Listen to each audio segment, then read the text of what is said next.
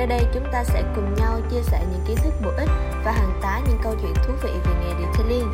Qua đó chúng ta có thể phát triển bản thân mình hơn, có thêm được nhiều những góc nhìn mới. Và hôm nay thì chúng ta sẽ nói về chủ đề bị chỉ trích có phải là tiêu cực. Mình chắc chắn một điều không ai trong chúng ta lại muốn bản thân mình bị chỉ trích hay là bị chê trách bởi bất cứ một điều gì vì bản thân mỗi người chúng ta đều sẽ có những cái tôi riêng và đều sẽ có những cái cách hành xử khác nhau và có rất ít người mà mình quen, họ lại cảm thấy thoải mái với việc bị chỉ trích. Trên thực tế, việc bị chỉ trích là điều mà hầu hết chúng ta đều cảm thấy sợ và thậm chí là nó khiến cho chúng ta bị rơi vào cái trạng thái phải xù lông nhím để phản kháng.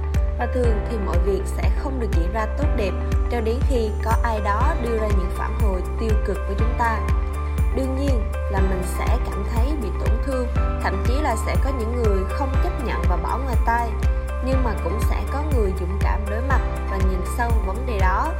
Với mình thì những lời nói dù là tích cực hay tiêu cực thì chúng ta cũng nên trân trọng và biết ơn với những người đã lên tiếng để giúp mình nhận ra sai lầm và biết là mình nên thay đổi điều gì để mình ngày một tốt hơn.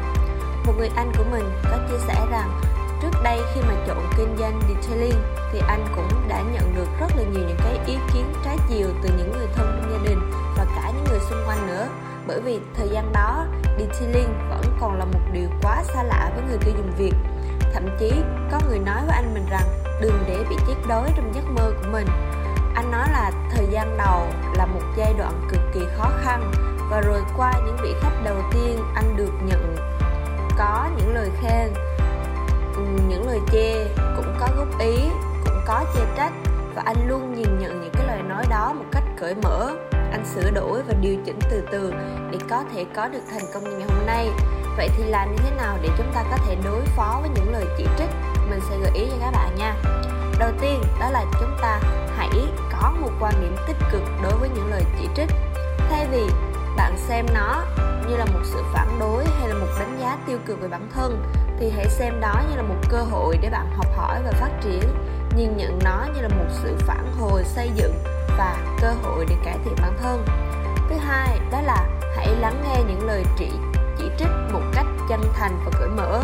Bạn nên tập trung vào những nội dung của sự chỉ trích thay vì tập trung vào người chỉ trích. Đôi khi nhờ những quan điểm của người khác chính là một viên gạch còn thiếu cho bức tường thành sắp hoàn thiện của bạn. Cho nên là bạn hãy tìm những phần đúng trong sự chỉ trích đó để phát triển bản thân. Hãy xem đây là cơ hội để tự đánh giá và phát triển, thúc đẩy cá nhân. Thứ ba, hãy biết chọn lọc và chọn những góp ý có ích và nó mang tính chất xây dựng. Bạn hãy nhớ rằng không phải mọi sự chỉ trích đều có giá trị và nó càng không thể xác định được giá trị thực sự của chúng ta mỗi người đều sẽ có những cái ý kiến, những cái quan điểm riêng. Và không phải thì lúc nào chúng ta cũng nhất thiết phải làm hài lòng mọi người. Chung quy lại thì không ai trong chúng ta có thể thành công trong việc làm hài lòng tất cả mọi người. Bằng nhiều cách thì vẫn sẽ luôn có những lời phê bình xung quanh.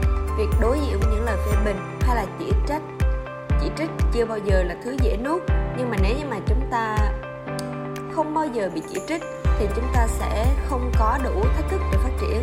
Giống như cái câu mà thuốc đắng giả tặc sự thật từ mắt lòng.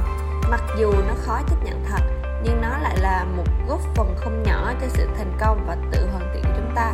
Chúc cho các bạn sẽ giữ vững niềm tin với nghề detailing nha. Đừng quên theo dõi những số episode khác về detailing trên Google Podcast, Spotify, YouTube bằng cách gõ Detailing Việt Nam. Và hẹn gặp lại các bạn vào những số episode lần sau.